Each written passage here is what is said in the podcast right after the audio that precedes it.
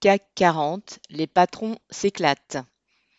Alors que les travailleurs voient leur pouvoir d'achat fondre comme neige au soleil à cause de l'inflation, la rémunération des dirigeants des entreprises du CAC 40 a quasiment doublé en 2021.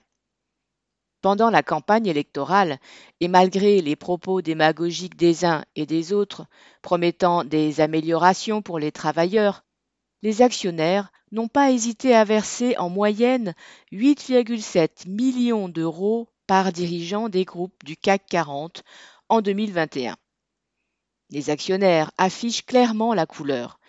Pas d'augmentation de salaire pour les centaines de milliers de travailleurs qui produisent des richesses et des récompenses pour les dirigeants de ces groupes qui aggravent l'exploitation des travailleurs et augmentent la fortune des capitalistes.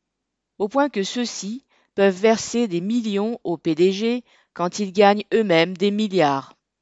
Et ce n'est pas Macron, fraîchement élu, ou sa concurrente du deuxième tour, Le Pen, qui y voit le moindre problème.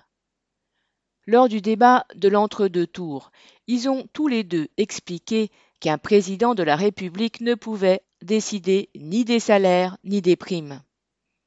Les capitalistes sont effectivement les seuls à décider des salaires. Ce n'est pas à l'Élysée que ces choix se font. Les salariés d'Amazon, de Thales, Safran et Dassault l'ont bien compris, et c'est pour cela qu'ils se sont mobilisés pour des augmentations de salaire. Comme eux, tous les travailleurs n'ont rien à attendre du futur gouvernement.